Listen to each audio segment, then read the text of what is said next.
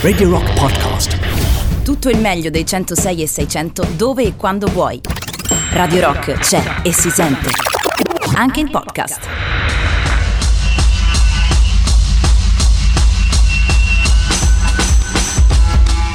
Buonasera a tutti, è mezzanotte e 10 di questo venerdì, ormai 25 novembre 2020, siete collegati con Art Rock Camomilla, Fabio Perrone davanti a me, io sono Jacopo Morroni e vi conduciamo in questa serata, come sei solito dire tu Fabio, dalle braccia di Matteo Strano a quelle di Morfeo. Buonasera a te caro Jacopo, buonasera anche ai nostri ascoltatori e alle nostre radio ascoltatrici, salutiamo Matteo Strano che poc'anzi era con voi fino a mezzanotte in onda, anche se il 25 di settembre settembre e non di novembre, ma questo è un Ho detto novembre di nuovo? eh ragazzi, è mezzanotte. Eh, no, ma Jacopo c'ha problema con settembre e novembre, ma è un bravo ragazzo, ti posso garantire. Comunque possiamo dire che questa gaffa la faccio tutti gli anni da 4 anni, a settembre. settembre. Bellissimo. Eh, perché poi quando novembre leggi 11 non ti sbagli, non dici 11 dicembre, non suona. No, non Bene, c'è. a parte le sciocchezze, torniamo in voce, insomma, eh, per Artro Camomilla come tutti i giovedì notte per andare un po' a spasso la nostra passeggiata notturna nel tempo e come nelle migliori tradizioni vi ricordiamo innanzitutto siamo insieme fino alle 2 e il numero per stare in diretta con noi è 3899 106 e 600 sms, telegram e whatsapp come molti di voi già sanno. Ma prima di lanciarci nel tema di questa sera come sempre lasciamo che l'introduzione avvenga con il primo brano. Eh sì questa volta è un brano che conoscete tutti e che sicuramente sarete stupidi di ascoltare su questa emittente ma a parte che secondo noi è un bel brano c'è una ragione. C'era un ragazzo che come me amava i Beatles e i Rolling Stones, girava il mondo, veniva dagli Stati Uniti d'America.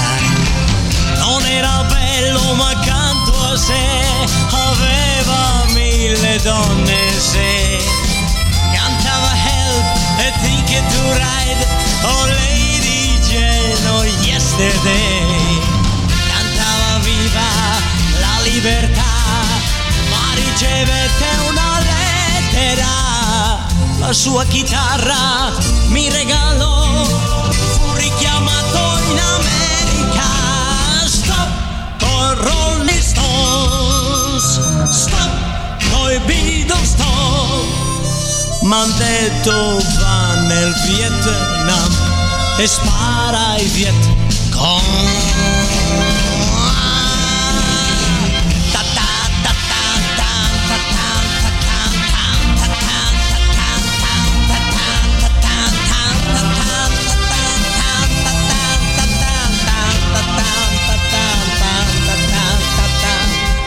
C'era un ragazzo che come me amava i Beatles e i Rolling Stones, girava il mondo ma poi finì a far la guerra nel Vietnam. Capelli lunghi non porta più, non suona la chitarra ma uno strumento che sempre dà la stessa nota. Più amici, non ha più fans, vede la gente cadere giù nel suo paese, non tornerà ad essere morto nel Vietnam. Stop con Rolling Stones, stop con i Beatles, stop. Nel petto un cuore più non ha, ma due medaglie o tre.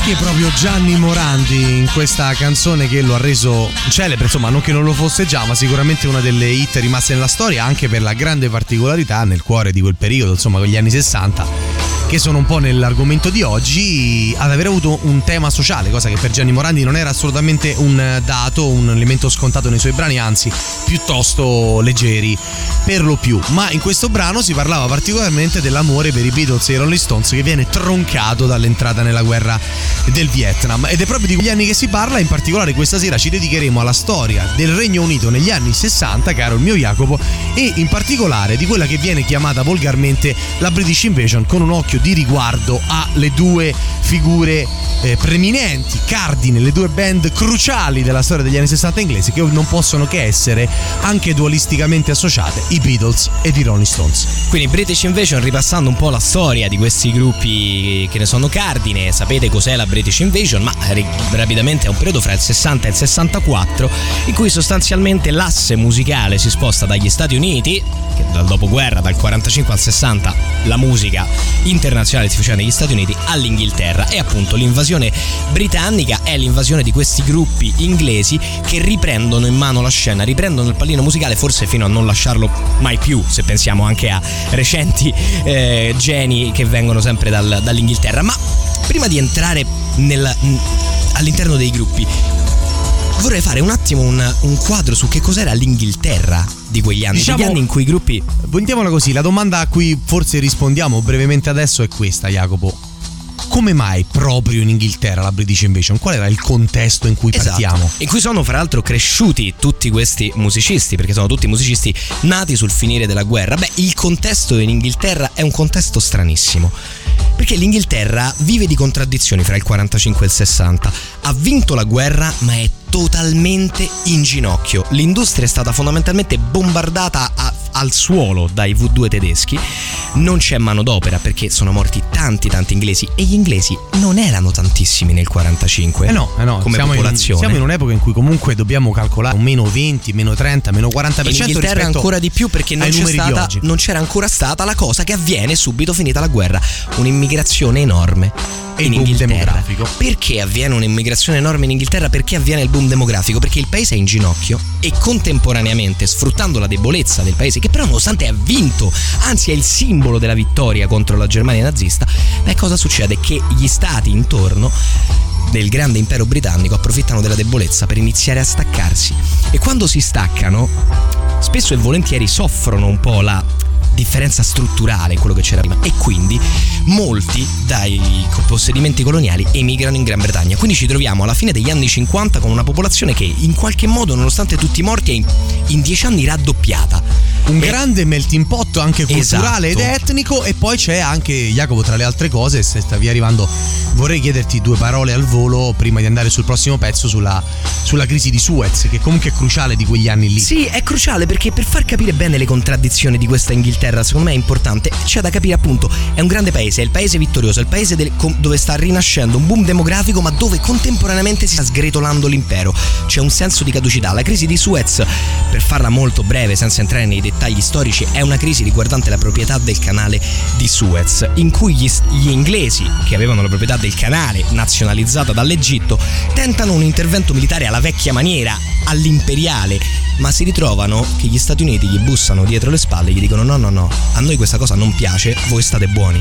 E visti i vincoli economici del dopoguerra con gli Stati Uniti, gli inglesi devono ritirarsi e si ritirano per la prima volta dopo un'offensiva in un paese straniero, il simbolo della fine della grandezza dell'Inghilterra. E se vogliamo proprio quel contesto che hai descritto bene poco fa, il piano Marshall è stata con gli occhi del 2020 un po' la prima grande manovra di soft power di tutta la storia da parte degli americani che hanno così agevolato lo sviluppo e la ripresa economica dopo la seconda grande guerra. Su che brano andiamo? Beh, andiamo sulla prima grande hit, hit internazionale che è, è, è, tale anche perché la guerra stessa è stato un veicolo di mescolanze, di, conosc- di, di, di possibilità di conoscenza di culture diverse e quindi quando Vera Lynn scrive We'll Meet Again questa spopola su tutto il continente. Don't know where, don't know when, but I know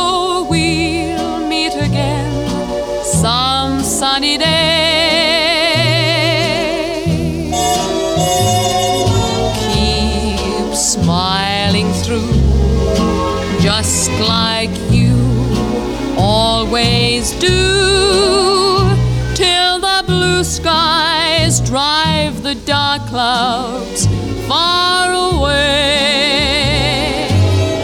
So, will you please say hello to the folks that I know? Tell them I won't be long. They'll be happy to know that as you saw me go,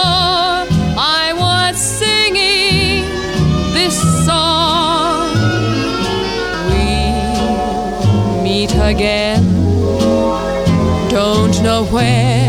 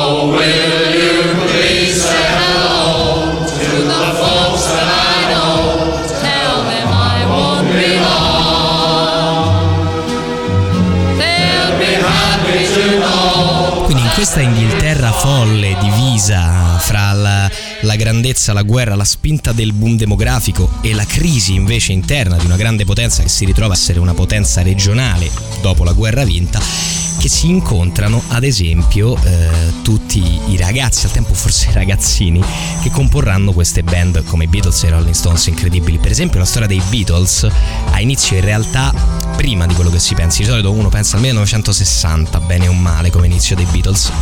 Il giorno che cambia la musica però è invece il 6 luglio del 57 perché nella chiesa di St. Peter a Liverpool ovviamente c'è un'esibizione di una band che si chiamano Quarrymen di cui il leader è un ragazzo di 16 anni che si chiama John Lennon.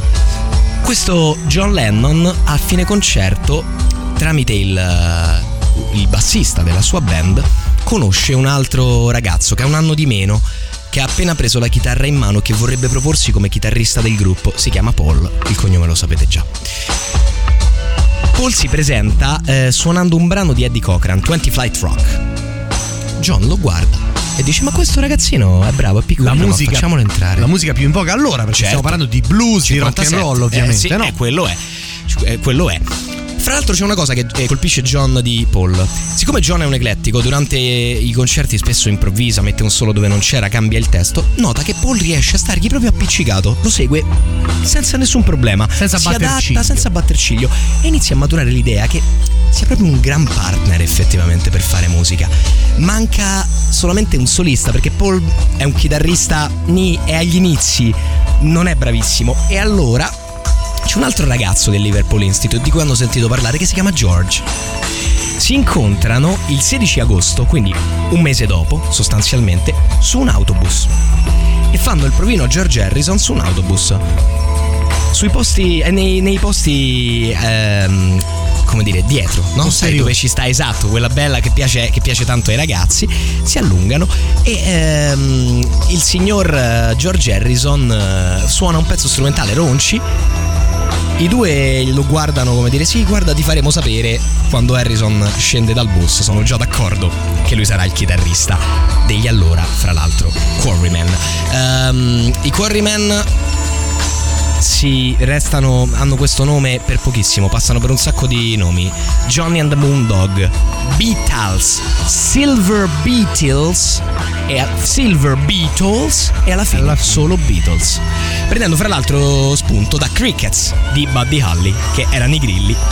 Quindi diciamo così è stata sicuramente più lunga la gestazione del nome di quella che invece è stata di tutte le loro opere, gestazioni a volte repentine in cui in mezz'ora Paul McCartney racconta di aver tirato fuori i capolavori. Però pensa che bello, cioè a me piace molto questa immagine del 57, il rock and roll, la fine di un impero, questi tre ragazzi su un autobus che fanno questo provino, pensando che questo provino gli cambierà la vita in qualche modo. Questo fra l'altro è il brano che ha suonato Paul McCartney alla sua audizione. Well,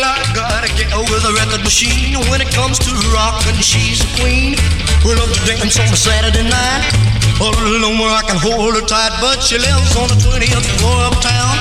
The elevator's broken down, so I walk one, five, three, five, four, five, six, seven, flight, eight, flight more. Up on the 12th, I'm starting to drag. 50 before I'm ready to sag. Get to the top, I'm too tired to rock. Well, she called me up on the telephone. She come on over, honey. I'm all alone. I said, baby, you're mighty sweet, but I'm in bed with the aching feet. This went on for a couple of days, but I couldn't stay away. So I walked one, two, flat, three, flat, four, five, six, seven, flat, eight, flat more. Up on the 12th, I'm ready to drag. 15th, before I'm starting to sag. Get to the top, I'm too tired to rock.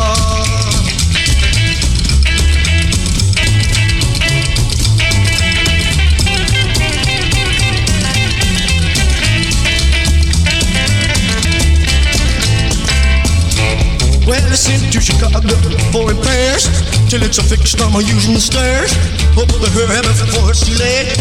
Oh, my baby, too much to wait. All this climbing is getting me down. To find my corpse draped over a rail, but I climb one, two, flight, three, flight, four, five, six, seven, flight, eight, flight more. Up on the 12th, I'm ready to drag. Well, the 15th floor, I'm starting to sag. Get to the top, I'm too tired to rock.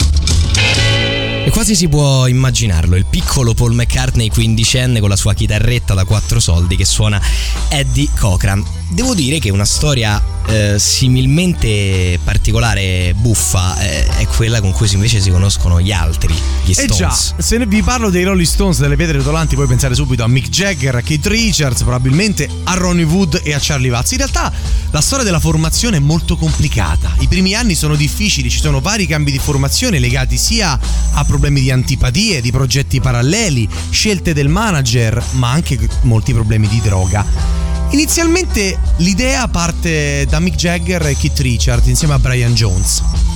Volevano suonare insieme. Addirittura da bambini erano stati vicini di casa. Mick e Kate erano amici da bambini. Poi per ragioni familiari si erano allontanati. Mick eh, Jagger cambia quartiere. Però a un certo punto, un giorno sulla metropolitana di Londra, verso la fine degli anni 50, rincontra il suo vecchio amico d'infanzia Keith Richards. Ma sei tu? Si rivedono e in quel momento Mick Jagger ha dei vinili sotto il braccio, secondo la ricostruzione che è stata poi data, e scoprono casualmente da adolescenti in quel momento di amare la stessa musica, di essere dei grandissimi fan di tutto quello che è la scena rock and roll e soprattutto il blues intorno al 1950, patiti anche della scena di Elvis Presley e quant'altro. Loro intendevano, come dire, cercare dal principio di fare musica fuori dagli schemi. Tra questi, forse il più estronico è, è Brian Jones. Brian Jones, da un certo punto di vista, è un po' il Sid Barrett, se vogliamo, dei Rolling Stones. Eh, vogliono fare rivivere gli spiriti diabolici del blues all'interno delle loro composizioni chitarristiche e in realtà cominciamo col dire che proprio il nome Rolling Stones nasce da una canzone di Muddy Waters a cui oltre a Robert Johnson e a diversi altri loro si ispirano. Una canzone si chiama appunto Rolling Stones e tra poco ce la, ce la gustiamo. In realtà loro ascoltano moltissimo anche lo skittle. Skiffle è un genere, una variante molto particolare del jazz suonato con chitarre e strumenti percussivi eh, improvvisati per strada, quindi chitarre e pentole di tutto. E questo è un genere molto particolare che ha delle forti influenze blues, è intriso di blues oltre che di jazz e questo c'è tanto nella storia del sound degli Stones poi degli anni 60 che esordiranno nel 62. Pensa che i Quarrymen, il primo gruppo di John Lennon, erano proprio un gruppo skiffle. Vedi come alla fine tutto torna. Nel frattempo noi andiamo al break con la canzone che ha ispirato il nome della blues band probabilmente più famosa della storia del rock.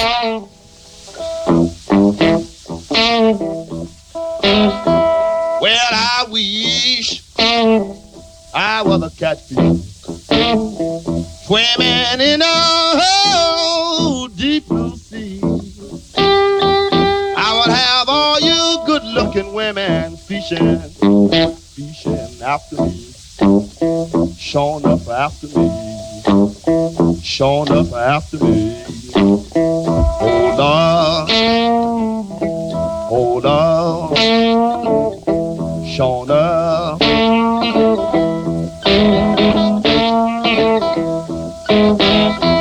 I went to my baby's house and I sat down oh, on her step. She said, Come on in now, buddy. You know my husband just not left. Showing up just not left. Showing up just not left. Oh, Hold on. Oh well. Oh well,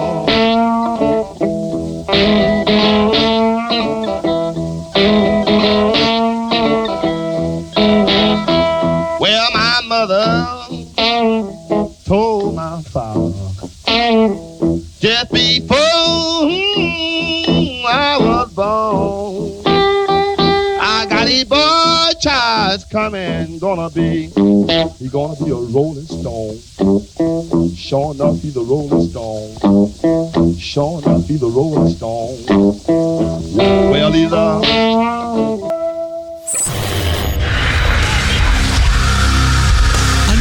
noi piace la nuova dei Deftones, la potete votare al nostro sito radiorock.it e tra l'altro si chiama Genesis, quindi doppiamente fortunato come brano, indubbiamente, come dire, nei nostri gusti i Deftones sono una band molto importante. Torniamo però a catapultarci indietro nel tempo, abbiamo raccontato un po' il contesto storico dell'Inghilterra degli anni 50 fino ai primi 60, il dopoguerra, le difficoltà legate alla colonizzazione, l'influenza americana. Ecco, adesso siamo arrivati al punto. Abbiamo parlato di questi ragazzi che si incontrano, ancora non sanno di diventare band rivali secondo la vulgata, secondo la discografia e i vari fanzine in giro per il mondo. Non sanno che sta per scoppiare la Beatles mania e i Rolling Stones sono i bad boys.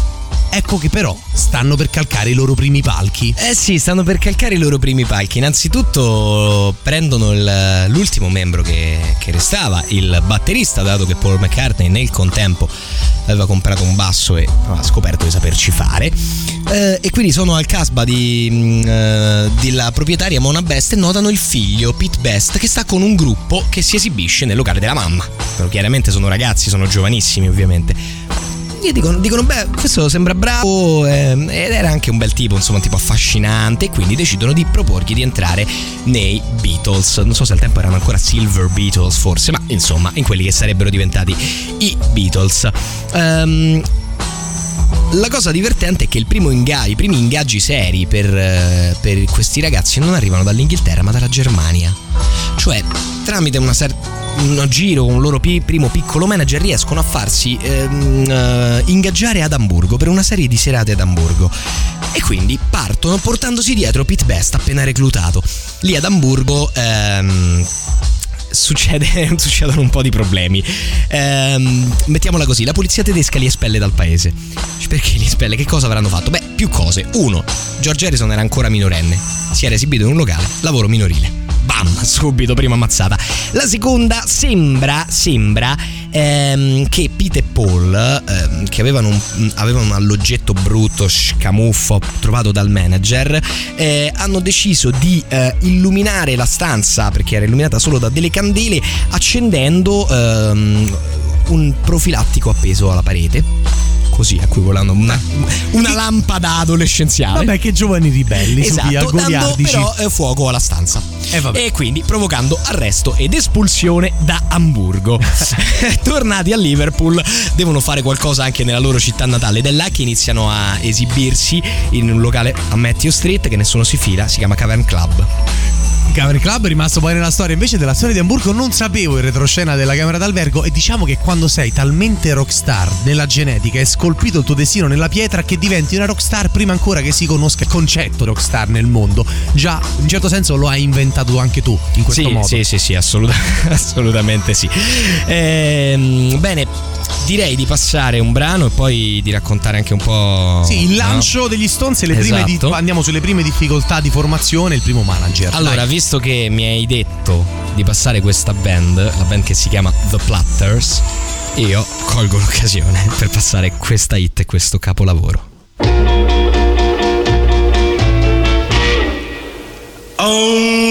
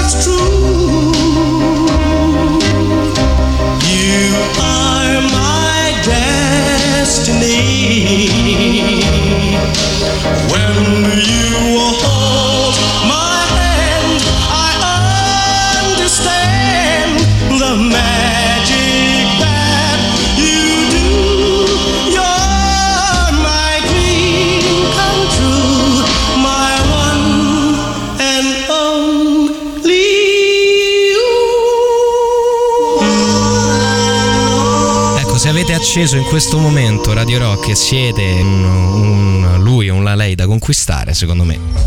Only You Eh, vi, ho- vi abbiamo dato un assist, eh?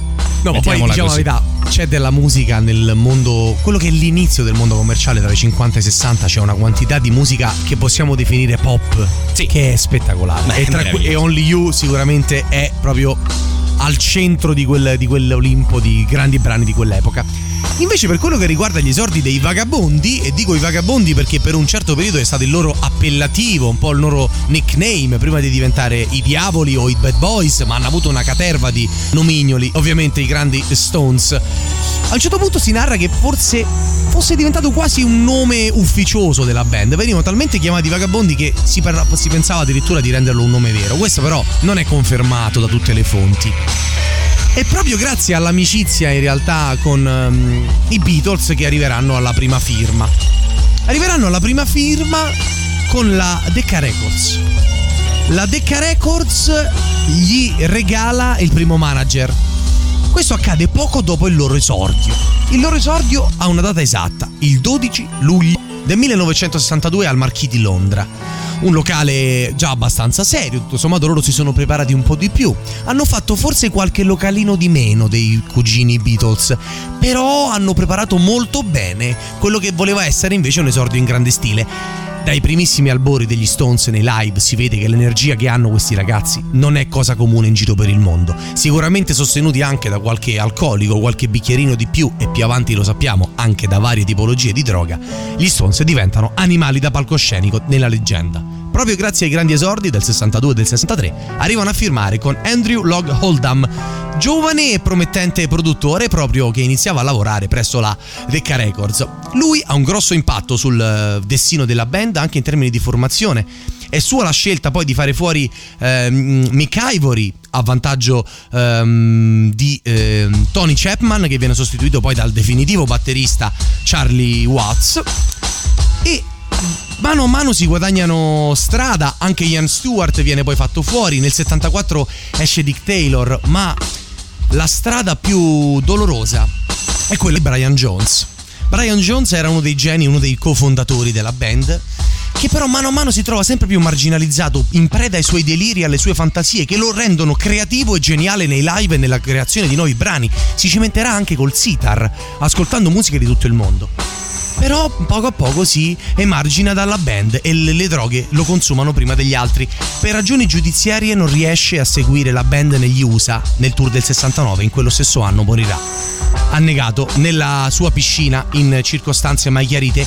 Per la verità, il manager di cui vi ho parlato poco fa, Andrew Oldham, lasciò la band dopo i primi grandi tour mondiali del 67. In questo momento i giovani Beatles ancora non hanno le spalle così grosse, i giovani Stones ovviamente, e in qualche occasione accusano molto i live, le performance calano di qualità, la band perde tono, perde energia e e buon umore, era fondamentale come collante. Iniziano ad abusare di droghe e questo colpisce anche il loro manager, che in preda alla depressione nel 67 in realtà li aveva già abbandonati. L'uomo che più di tutti ha deciso lo stile, l'immagine, ha contribuito a tutto quello che è il logo e l'iconografia, diciamo così, dei Stones, in realtà li lascia già solo nel 67 e hanno altri 50 anni praticamente di attività senza il loro mentore principale.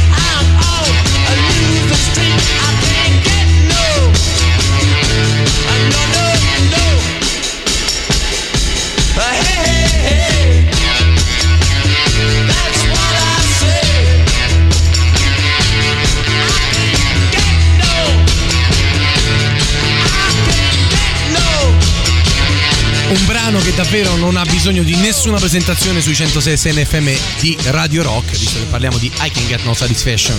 Ovviamente dei Rolling Stones, noi siamo la radio che vi porta il rock nella capitale da ormai 36 anni suonati. Bene, tornavamo a parlare di Beatles e di Rolling Stones, abbiamo parlato degli esordi, di come si sono formati, di come sono arrivati gradualmente al successo, le prime etichette e, i primi brani. Adesso è arrivato il momento, direi caro Jacopo, di contestualizzare un po' meglio perché abbiamo raccontato qualcosa delle premesse del contesto storico in cui i ragazzi crescono e diventano poi le grandi band degli anni 60. Ma cosa sono gli anni 60? E in Inghilterra in particolare e nel mondo? Beh, Gli anni 60 è ovvio che eh, sono sintetizzarli adesso in un talk, ma eh, ci sono delle caratteristiche fondamentali, cioè c'è qualcosa che cambia dalla fine degli anni 50 quando questi ragazzi si conoscono all'inizio degli anni 60 quando questi ragazzi fanno successo. L- mi viene in mente subito una cosa, ehm, l'inizio degli anni 60, non il 68, l'inizio degli anni 60 in Inghilterra è il periodo del primo, ad esempio, movimento femminista. Importante sia per il movimento in sé e i diritti delle donne in sé, ma anche perché porta una vera ventata nuova nel panorama molto tradizionalista e conservatore inglese. Pensate che nel 1964 Mary Quant brevetta la minigonna che non era mai stata vista e arriva proprio in Inghilterra.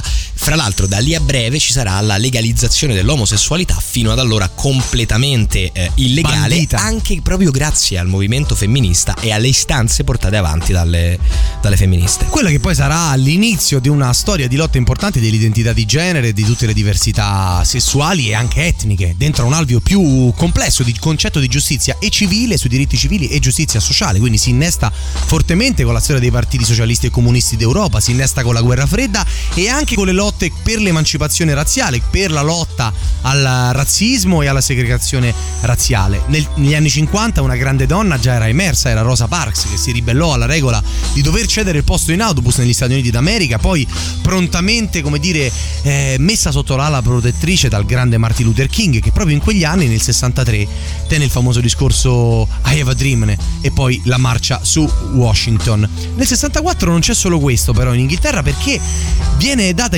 indipendenza anche ad alcune colonie cruciali, tra cui Kenya, Malawi e Tanzania, quindi si inizia a sgretolare eh, guarda, sono praticamente le ultime. sono tra le danno- ultime sì. e si inizia quindi a sgretolare il conce- veramente anche nell'immaginario collettivo quello che è l'imperialismo inglese. Commonwealth non è una parola che risuona e riecheggia forte più come era in passato fino a poco tempo prima. Siamo negli anni quindi della decolonizzazione. Lo stesso problema c'è oltre Manica, la Francia lascia l'Algeria nel 61, proprio in questi anni.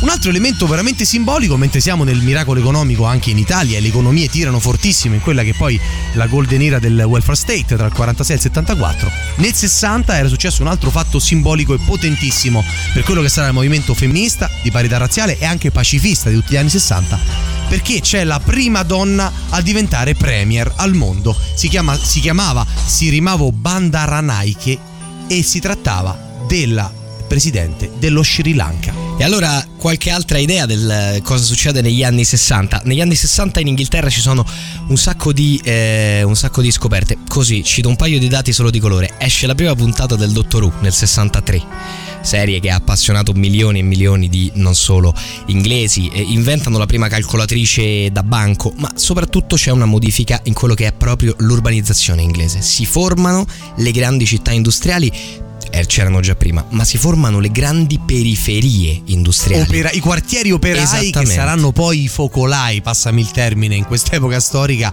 di quella che sarà proprio l'identità di classe e sarà, come dire, la benzina naturale di tutto quello che è il movimento per i diritti sociali nella politica. Esatto, e quasi tutti questi ragazzi crescono in queste periferie industrializzate che sono innanzitutto piene di immigrati, cosa che prima non esisteva, quindi un melting pot incredibile, in particolare la comunità giamaicana è fortissima in Inghilterra, essendo proprio quella un'ex colonia e questo contribuirà a formare, come dicevi tu, tutte quelle questioni di classe che poi eh, sfoceranno nei grandi problemi successivi, diciamo con la, Don, con la Iron Lady famosa. Quindi ci sono dei grandi cambiamenti, l'Inghilterra rinasce, riprende spinta, si formano le periferie industriali, iniziano le invenzioni, le grandi serie televisive e proprio in questi anni la British Invasion fa il suo corso in tutto il resto del continente. Non ci sono solo i Beatles e Rolling Stones, ci sono anche questi qua che si chiamano The Animals.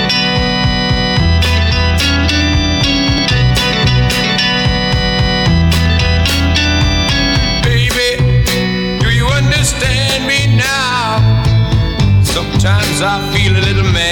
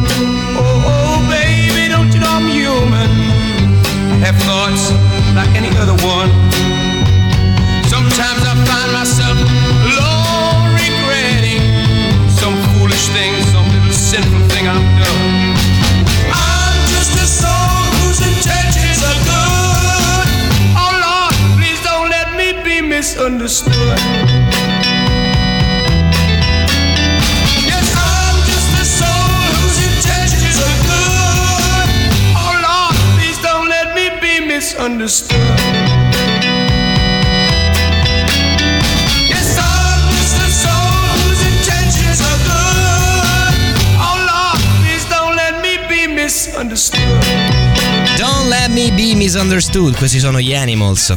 Un altro dei gruppi protagonisti, soprattutto con un altro brano che conoscete tutti benissimo, ma anche Don't Let Me Be Misunderstood. Anzi, secondo me, insomma, è forse il brano più, più forte. Beh, parlavamo della storia degli anni 60, allora un brano storico ci Eh sembrava opportuno anche dal punto di vista dell'immaginario di quanto ha influenzato la musica successiva e quanto è riecheggiato nella storia del rock in questo caso.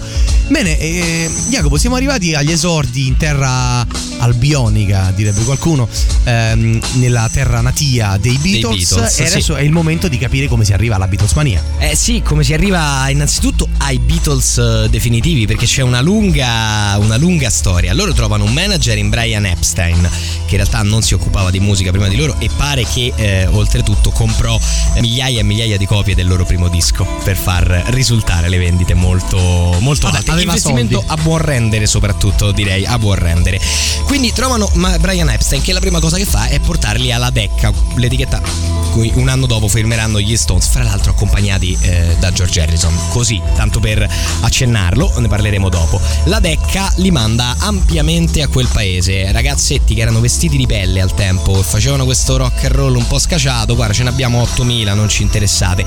Cercano, cercano, cercano e trovano un contratto con la Parlophone. La Parlophone a tempo faceva principalmente, incideva ad esempio monologhi comici, non faceva musica. Sono il primo gruppo di questa eh, piccola etichetta. Che decide quindi di sperimentare anche a cimentarsi con produzioni musicali in Lo quell'occasione. decide in realtà in quell'occasione non tanto per la dirigenza quanto perché in quell'etichetta lavora ai suoi inizi di carriera un certo George Martin che qualcuno avrà sentito nominare qua e là eh? Il quinto il quinto Beatle. Beatles che dice vabbè questi qua non è che siano proprio dei fuori classe vanno aggiustati ma secondo me qualcosina mi dicono e quindi prende e li porta in studio attrezzandosi con la Parlophone a incidere le prime cose musicali ovviamente semplifichiamo è qui un pochino la storia però che cosa succede quando arrivano in studio ehm, Pete Best ni Pete Best ni per un po' di problemi comportamentali è timido, è introverso e eh, le dicerie ehm, vogliono anche che fosse troppo bello e attirasse il pubblico più su di sé che sulla band. Quindi Pete Best viene fatto fuori e i Beatles stessi, i tre rimasti, indicano questo certo batterista molto famoso a Liverpool che è ovviamente Ringo Starr. Ringo arriva in studio, fa la sua prima session, Martin lo guarda, fa tutto bene, esci un attimo, parlo con gli altri e gli dice no no ragazzi non si può fare, questo non sa suonare, non c'è niente da fare. Tant'è che nel primo singolo, Love Me Do, la batteria sotto non la suona Ringo, Ringo suona il tamburello. Sono gli altri a insistere a dire guarda che secondo me questo c'ha qualcosa, questo ha qualcosa. Alla fine Martin si piega e la maggior parte delle session studio del loro primo disco, 1962, Please Please Me, sono suonate, da Suonate Ringo dal Starr. grande Ringo. Allora gustiamo qualcosa dei primi Beatles prima del break. Beh, eh, sì, guarda, il primo disco di Please Please Me ha una mm, caratteristica che eh, forse è in parte il motivo perché, per cui colpisce in questa maniera incredibile mm, l'audience. I dischi allora si facevano principalmente di cover. Erano comunissimi, dischi dove si mettono 10, 15 cover da un minuto e mezzo, due minuti e mezzo l'una, si buttano lì. In questo disco, su 14 tracce, non sono tutte originali, ma ce ne sono 8 originali ed è una cosa totalmente nuova, totalmente nuova, non esiste. E quindi chi sono questi qua che mettono la roba loro nuova nei dischi? Ma chi si credono chi di si essere? credono di essere? Si credono di essere i Beatles.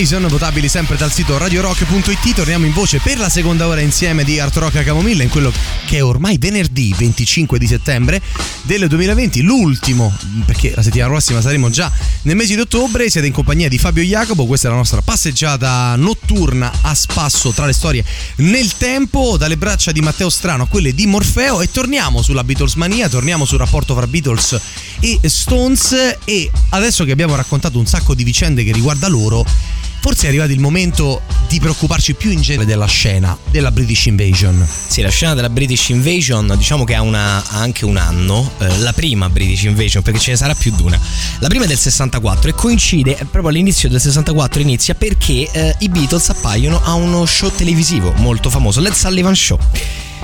Questo è un altro esempio di come poi fra gli anni 50 e gli anni 60 la televisione abbia svolto un un, diciamo una funzione unificatrice. Un veicolo eh, sì, cruciale. cru- veramente, veramente eh, cruciale. Le classifiche nel 64 di tutto il continente europeo e anche degli statunitensi momentaneamente vengono occupate dai Beatles, tipo primo, secondo, terzo, quarto, quinto e sesto singolo sono tutti dei Beatles a un certo Monopolizzate dai Fab Four. Sì, mo- bravissimo, monopolizzate dai Fab Four, hai detto benissimo, ma questa cosa in realtà fece buon gioco agli altri gruppi della scena londinese, perché eh, ovviamente accodandosi all'onda lunga del successo dei Fab Four ne sono usciti di, di meravigliosi, Fabio. Eh sì, perché poi insomma ci sono stati altri gruppi. In realtà la British Invasion è qualcosa che nella storia in realtà si ripeterà. Ciclicamente ci sono più edizioni, ce addirittura una terza secondo molte ricostruzioni degli anni 60 che è la third British Invasion che riguarda il progressive con ovviamente oltre che Pink Floyd, King Crimson, Yes, Genesis, Jethro Tull.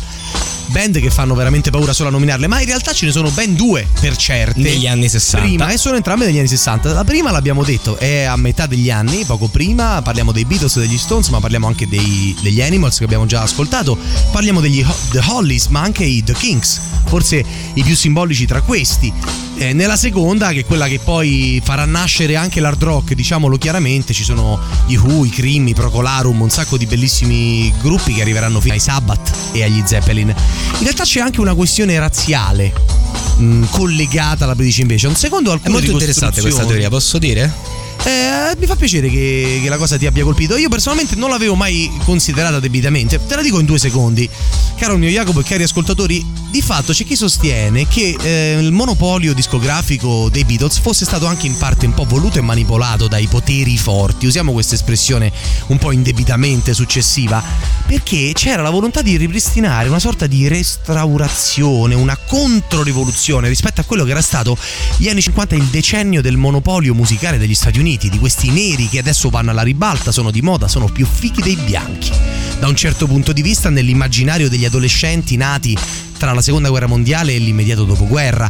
Eh, quindi c'era la volontà di ripristinare, se vogliamo, anche simbolicamente il predominio della eh, nazione principe, l'Inghilterra, rispetto a quella che era stata fino a non troppo tempo prima, in fin dei conti, una colonia, e quindi anche dei bianchi sui neri.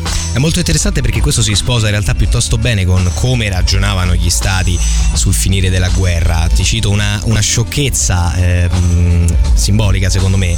Uh, le truppe che entrano a liberare Parigi, per esempio durante la guerra, sono solo di bianchi. I neri vengono tenuti fuori dalla città nonostante un terzo dell'esercito francese fosse di neri. A dimostrazione che c'era un intento comunicativo nel far vedere che comunque siamo noi bianchi. Am a gestire una cosa così forte com'è la musica, perché è evidente che la musica nera negli anni eh, che vanno dal 40 al, ai- fine dei 50 abbia avuto un ruolo chiave anche nell'emancipazione del movimento black.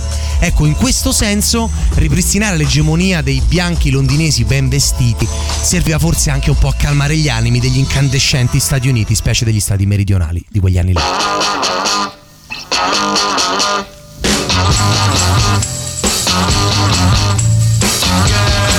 You really got me going. You got me so I don't know what I'm doing.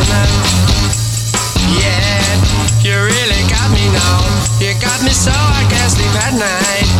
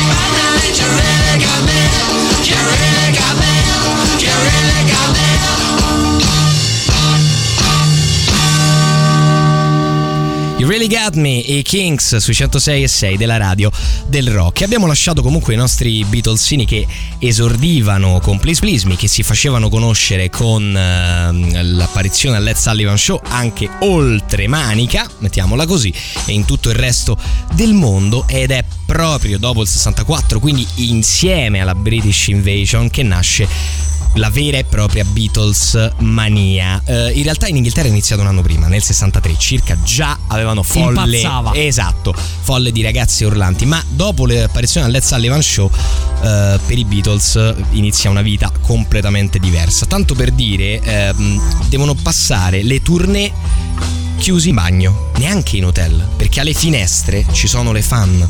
Affittano le camere accanto, affittano le camere dell'hotel di fronte per provare a guardargli, A gli lanciano cose, foto. a scattare foto, gli lanciano cose nelle finestre, a volte rompendo i vetri. Quindi raccontano proprio, c'è un racconto particolare in Living in the Material World, il bel documentario su George Harrison, eh, di loro chiusi nei bagni dell'hotel, perché i bagni non hanno finestre negli hotel ovviamente, quindi sono la parte più isolata della stanza che si possa avere a fumare sigarette. E raccontano di aver passato praticamente sei mesi così, in cui non potevano uscire e non solo dovevano essere scortati a vista dalla polizia, polizia che più volte è stata aggredita per avvicinarsi ai Beatles. L'unica volta che la polizia venne sopraffatta, la macchina in cui viaggiavano i Fab Four venne smontata pezzo a pezzo dalle fan che si portarono via pe- specchietti, il tettuccio, le gomme.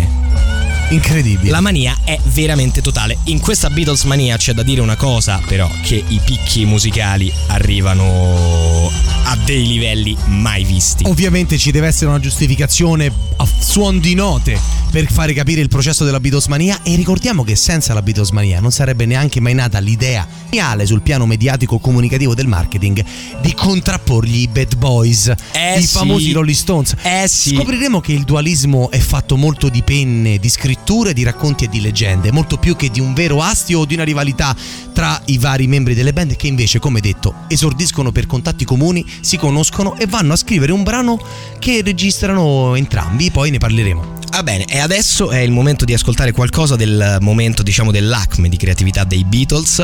Questa canzone, secondo le testimonianze di Paul McCartney, è stata da lui scritta in una pausa durante una vacanza mm, a sciare. Lui eh, sale la funivia, deve andare in bagno, prende un attimo una pausa, è lì che cambia l'acqua al pappagallo e canticchia na na na na questa roba qua. lead a better life. I need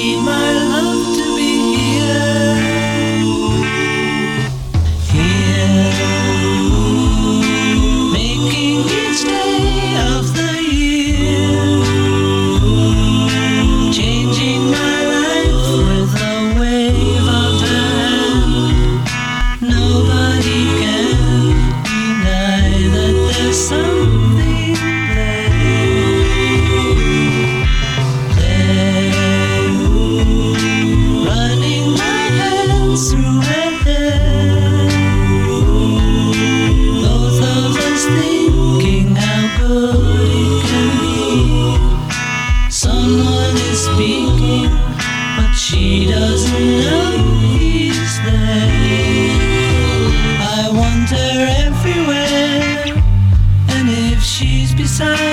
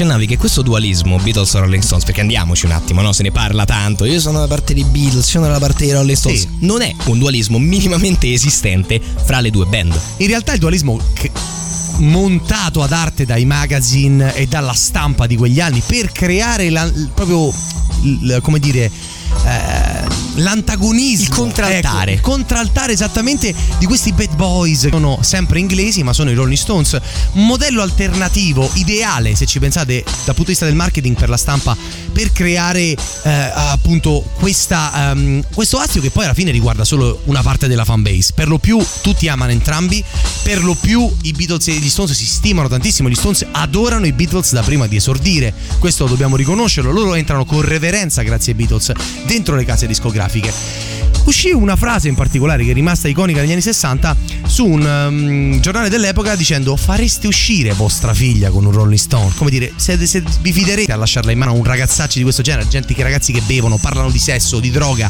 di rivoluzione Quando hai accanto quei bravi ragazzi in giacca e cravatta che cantano canzoni d'amore. E quindi vedi com'è meraviglioso perché sulla costruzione mediatica di George Martin e Epstein dei Beatles, trasformati dai roll- i rock and roller, giacche di pelle a giacchetta, cravattina e bei ragazzi, si costruisce in automatico la figura dei Rolling Stones. Esattamente, pensate che il primo successo dei Rolling Stones è in realtà I Wanna Be Your Man, che è un brano scritto da Lennon e McCartney, di cui esistono versioni anche dei Rolling Stones. Il dualismo ormai era però stato lanciato e sopravviverà nella leggenda per sempre.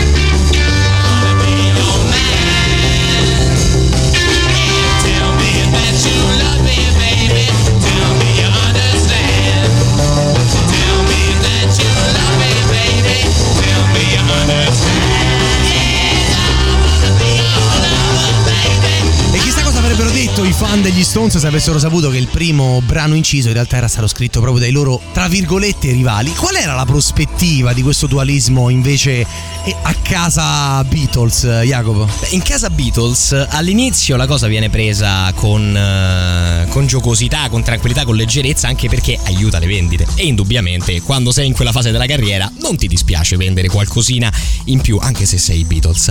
Dopo un po' però iniziano a vivere una sorta di disagio, più o meno dal 65 in poi, quindi un anno dopo il grande successo, la grande esplosione, principalmente legato al fatto che questo dualismo cristallizza agli occhi, ad esempio, dell'ambiente intellettuale questa appunto situazione eh, con due grandi poli, il polo dei bravi ragazzi del pop e delle canzoni d'amore e il polo dei ragazzi che parlano della vita vera.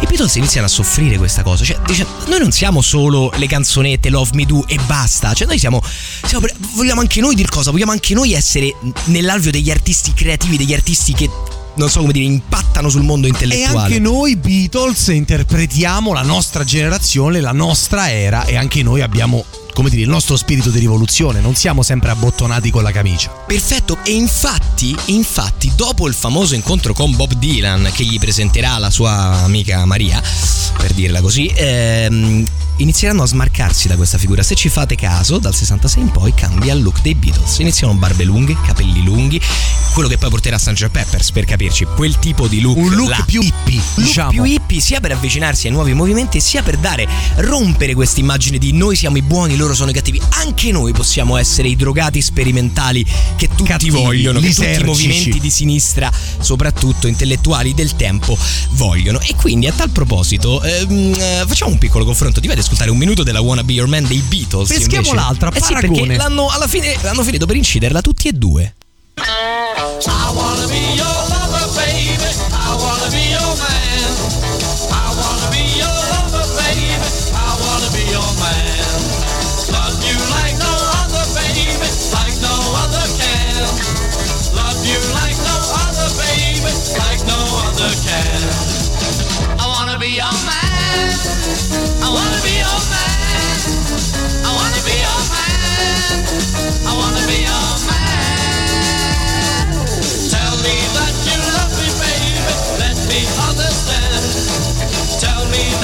Love me, baby. I wanna be your man.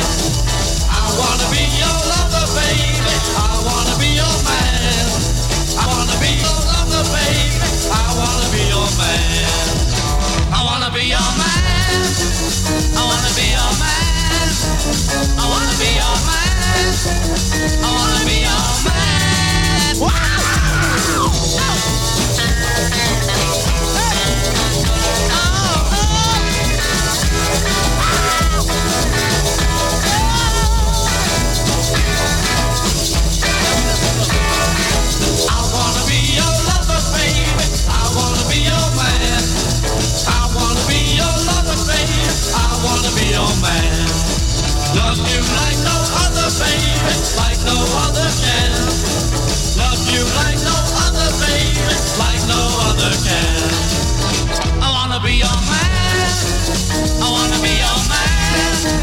I wanna be your man.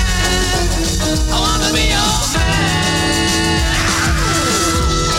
Si sente la, è la stessa canzone ovviamente Wanna Be Your Man è scritta da Lennon McCartney quindi si sente insomma la paternità dei Beatles ma devo dire che le due versioni pur essendo allo stesso BPM della stessa praticamente durata della stessa canzone mostrano bene le due anime cioè quella dei Beatles sembra più in maggiore di quella dei Rolling Stones in qualche modo Se vogliamo sì, poi in realtà sappiamo che la storia dei Beatles si interrompe in tempi bra- eh, piuttosto recenti, piuttosto brevi, ecco.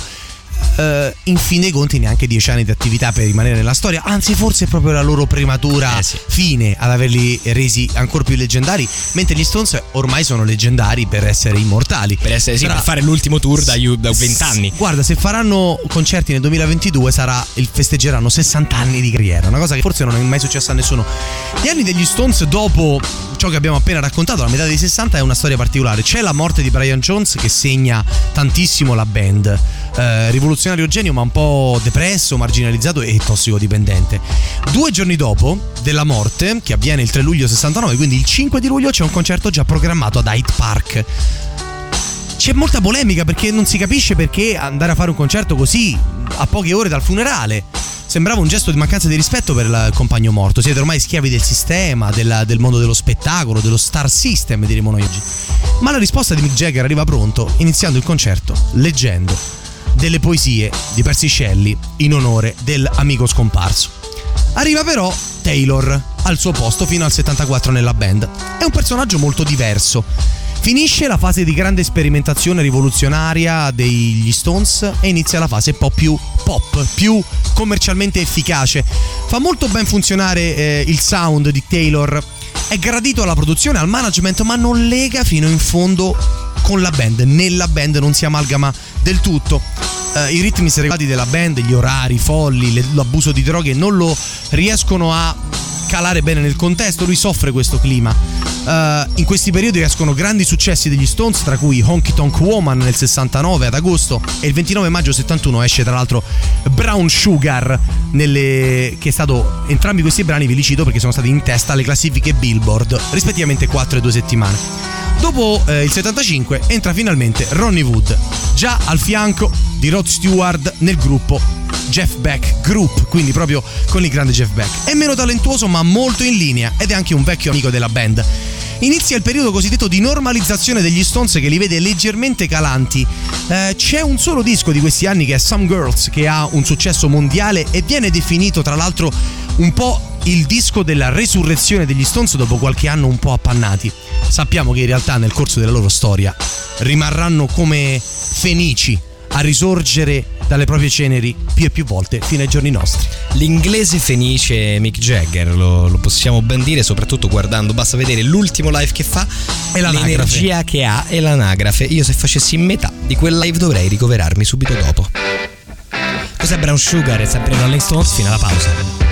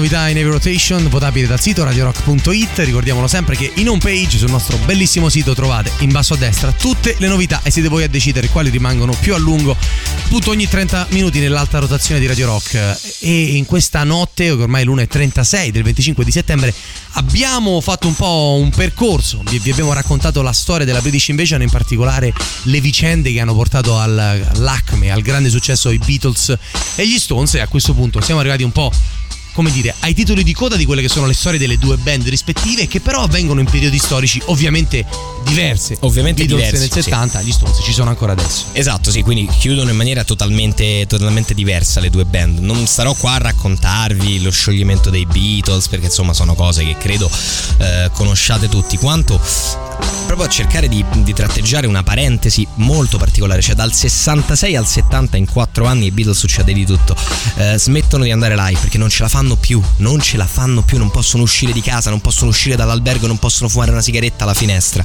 E quindi dopo il live allo Shea Stadium, primo live in un grande stadio fra l'altro, eh, decidono di smettere totalmente fino ovviamente al concerto di Abbey Road eh, del 69. Tra l'altro anche per un motivo, cioè racconta Ringo che lui non riusciva assolutamente a sentirli perché la tecnologia dell'epoca dei live, dei concerti, non era gli auricolari in ear, le spie di alta tecnologia di oggi, c'era anche un problema che con le urla folli delle folle oceaniche che andavano ad ascoltarli non si riusciva proprio più a lavorare bene sul No, palco. infatti allo Shea Stadium, se vedete i video, ci sono insomma su- disponibili su internet, si sente a malapena la musica. Si sente a malapena perché l'impianto di amplificazione dello stadio non ce la fa a, a superare 80.000 ragazze che urlano. E quindi si decide di finire là. Questa parentesi, dal, dal loro allontana- allontanamento dalle scene live inizia il periodo più sperimentale, ma forse anche cupo, il viaggio in India, i primi dissapori interni, fino ovviamente, come sapete, allo scioglimento. I Beatles sono un lampo nella storia della musica, esordiscono ufficialmente nel 63, l'uscita proprio ufficiale dell'album Please Please Me. Nel 69 in realtà già non esistono più, nonostante uscirà dopo Let It Be. Nel 69 i Beatles sostanzialmente non si parlano già più. In eh, quanto sei anni prendono, ribaltano la scena musicale del mondo e se ne vanno. È molto diversa la conclusione degli Stones perché non è ancora tecnicamente avvenuta. Abbiamo avuto Living in a Ghost Town in Heavy Rotation poche settimane fa, proprio ripescando brani hanno continuato a far uscire eh, di tutto. Hanno fatto, pensate a oggi, ancora in attività 35 album studio, un totale di 79 tra cui 18 live e il resto sono raccolte. Sono entrate nella Rock and Roll Hall of Fame nell'89 i grandi Rolling Stones, tra l'altro proprio dalla rivista omonima Rolling Stone.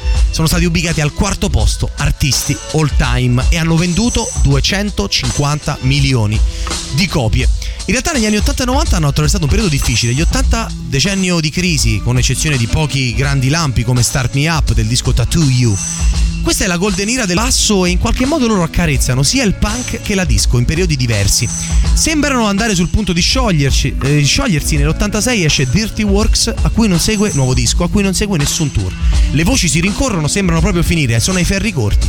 Partono i progetti solisti sia di Mick Jagger che di Keith Richards, ma nell'89, forse non contenti del poco successo dei loro progetti solisti, tornano in auge con due dischi con intervalli di tre anni fino al 97, in cui esce Bridges to Babylon, disco eccellente degli anni 90 degli Stones, e poi continuano a fare successo e a mietere eh, vittime, diciamo così, nei loro live, usa- uso questa espressione, con caterve di pubblico anche fino a Lucca solo tre anni fa. Nel 2012 hanno festeggiato i 50 anni di attività con un evento eccezionale in cui c'era di tutto, fino a Lady Gaga e hanno così facendo segnato sicuramente la storia del rock. I Beatles forse in maniera più intensa, i Rolling Stones in maniera sicuramente più continua.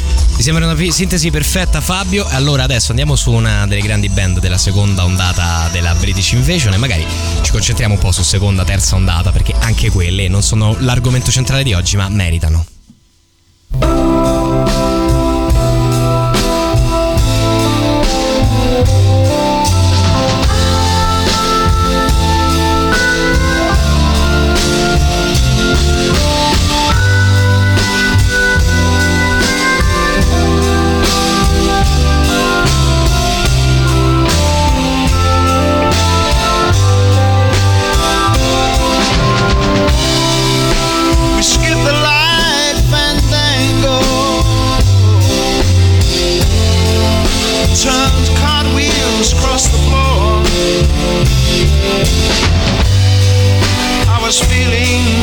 the seasick.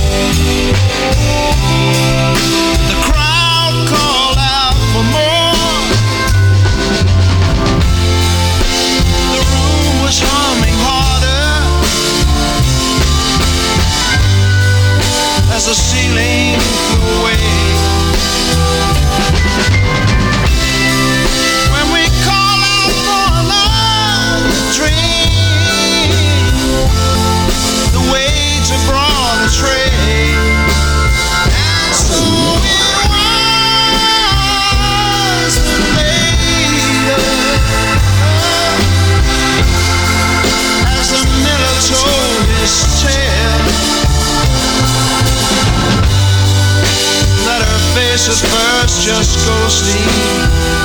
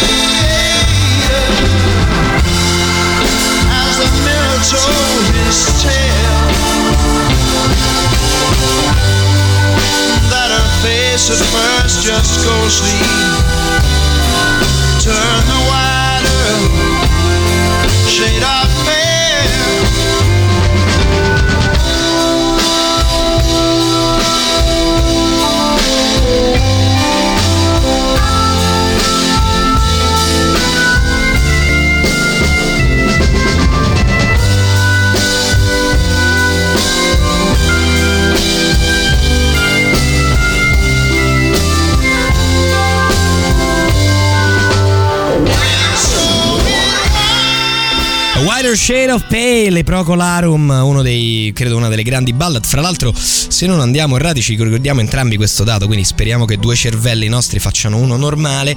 Eh, A Wider Shade of Pale è il singolo più suonato da tutti i jukebox nel mondo, cioè facendo una raccolta, insomma. Diciamo, forse quella che più tipicamente si associa e sicuramente una delle più battute in assoluto, questo lo possiamo dire serenamente, perché poi è un brano che è sia cantabile sia d'ascolto sia da ballo. Da Sì, lento, sì, è vero, certo. in quell'epoca era spendibilissimo anche in quelle che per noi oggi sarebbero le discoteche dove la gente provava anche l'approccio, diciamolo. Anche perché così si faceva, no? Si metteva il penny nel jukebox, si fa partire Wider Shade of Pale e poi si porge la mano a, A una donzella. a una dolce donzella degli anni 60 che per qualche ragione io vedo comunque questo mondo un po' affatato, no? Po', Sì, sicuramente tutti- c'era- no, non pensavano al sesso, loro era, era Ci- a noi lento. forse ci vogliamo illudere. C'era sicuramente era più ammantato di romanticismo la seduzione rispetto a come la concepiamo noi oggi, in maniera se vogliamo sia anche più libera, quindi anche più sana, però in qualche occasione un po' materiale. A noi piace l'immagine dei nostri genitori o dei nostri nonni che si sono presi la mano e si guardavano negli occhi mentre ballavano un lento. Ecco, sicuramente molti dei nostri genitori e dei nostri nonni l'hanno fatto ascoltando proprio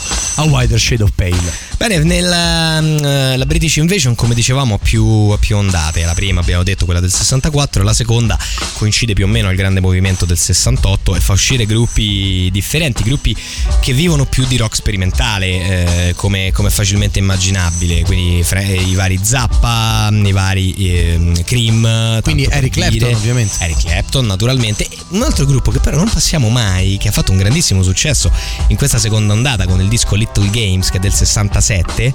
sono Gli gli Yardbirds. No, sai perché ti stavo fermando? Perché noi oggi li concepiamo come un gruppo minore di quello andata. Se consideriamo che i dirimpettai erano i Cream, i Procolarum, gli Who, ma anche gli Zeppelin e i Black Sabbath. Non dimentichiamo che la seconda British Invasion è quella grazie alla quale di fatto nasce l'hard rock. Sì, sì, assolutamente E sì. quindi in un certo senso sono gli antesignani anche del metal. Per, secondo moltissime delle ricostruzioni, poi ovviamente il discorso è Escono fluido comunque, e complesso. No, escono comunque gruppi con delle sonorità completamente diverse. Appunto, hai detto gli Zeppelin. È evidente, se abbiamo appena ascoltato Beatles e Rolling Stones, c'è una distanza. Però se per noi gli Yardbirds sono un gruppo minore di quella scena, eh, non era questa la percezione sulle sponde Diamond del Tamigi nel 68. Assolutamente no, anche perché sono stati veramente dei grandi, grandissimi sperimentatori, forse a livelli più, addirittura più profondi, musicalmente parlando, Di altri. di altri che insomma conosciamo e siamo abituati ad ascoltare decisamente più spesso. Questo è Think About It, 1967.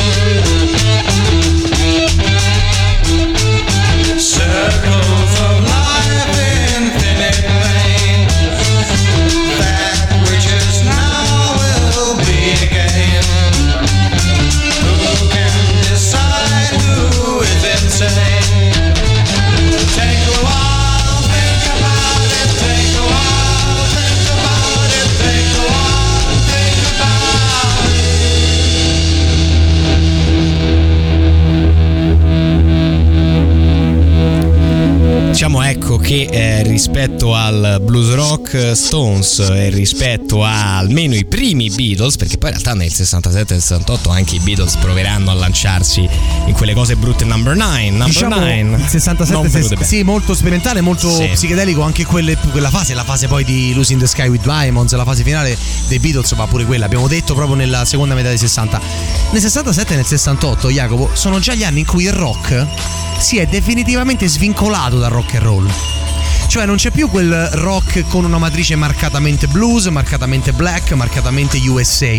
Ormai il rock ha vita propria, la British Invasion ha cambiato le carte in tavola, ha rimescolato il discorso e quindi non c'è più il rock come evoluzione del rock and roll, quella roba che piace ai giovani. Il rock è un genere a sé stante, trasversale, che va da musica molto semplice a musica molto complessa, da musica molto orecchiabile a musica poco orecchiabile, veramente ai limiti del rumorismo in alcuni casi. Di questi anni ci sono anche i Velvet Underground. Che dispiace hanno fatto di una questo. nota di colore a questo punto riguardo lo sperimentalismo di quegli anni?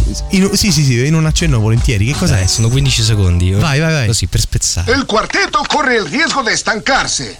Yo me encargaré de llevarlo por nuevos Cioè, horizontes. spagnolo, non so per quale Number ragione. eight. Number eight. Questo è lo sperimentalismo di Barney dei Simpson quando interpreta John Lennon. Ovviamente il numero da 9 passa a 8. Prendendo per il- in giro che insomma ogni tanto effettivamente eh, ci si è fatti prendere la mano in quegli anni. Cioè Parecchio. era più la voglia dello sperimentalismo che poi l'efficacia vera e propria della traccia. Poi, dopo la seconda British Invasion, nella nascita dell'hard rock, che è proprio di quegli anni là, che porterà poi Blue Oyster Cult, a tanti altri gruppi clamorosi tra la fine dei 60 e inizio 70. Nel 70 esce Deep Purple in rock. Ecco, in quegli anni c'è la terza ondata. È un'ondata che è fatta sì di psichedelia, ma è fatta molto di influenze sinfoniche, è fatta molto di influenze jazzistiche, ma soprattutto di matrici più antiche, classiche. È fondamentalmente soprattutto un periodo in cui Italia e Inghilterra sono veramente patrie sorelle nella musica, perché stiamo parlando degli anni del progressive. Se noi avevamo le orme, avevamo la PFM, avevamo dei gruppi memorabili e leggendari anche da queste parti, persino i primi Pooh, persino i primi Nodi, cioè veramente la psichedelia buca dappertutto. Ecco però che in Inghilterra, veramente a fare la voce grossa con cui chiudiamo la puntata, c'erano tra i vari sicuramente Genesis. Art Rock Camomilla finisce qua, vi ringraziamo per essere stati con noi da mezzanotte alle 2, vi lasciamo nelle braccia di Morfeo, Radio Rock riprende domattina alle 6, solo per il momento è tutto, Fabio Perrone e Jacopo Morroni tornano in onda sabato e domenica dalle 18 alle 21 per i fatti del weekend. Buonanotte a tutti. Ciao Jacopo, ciao a tutti, ciao.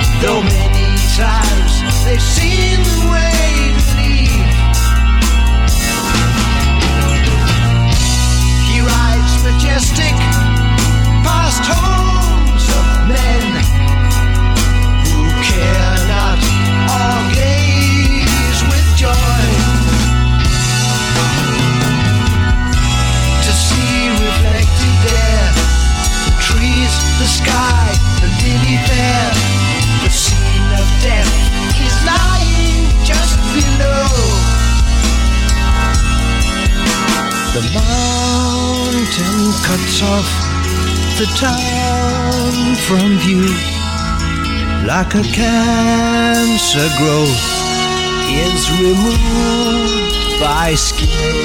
Let it be revealed. A waterfall is madrigal. An inland sea is symphony.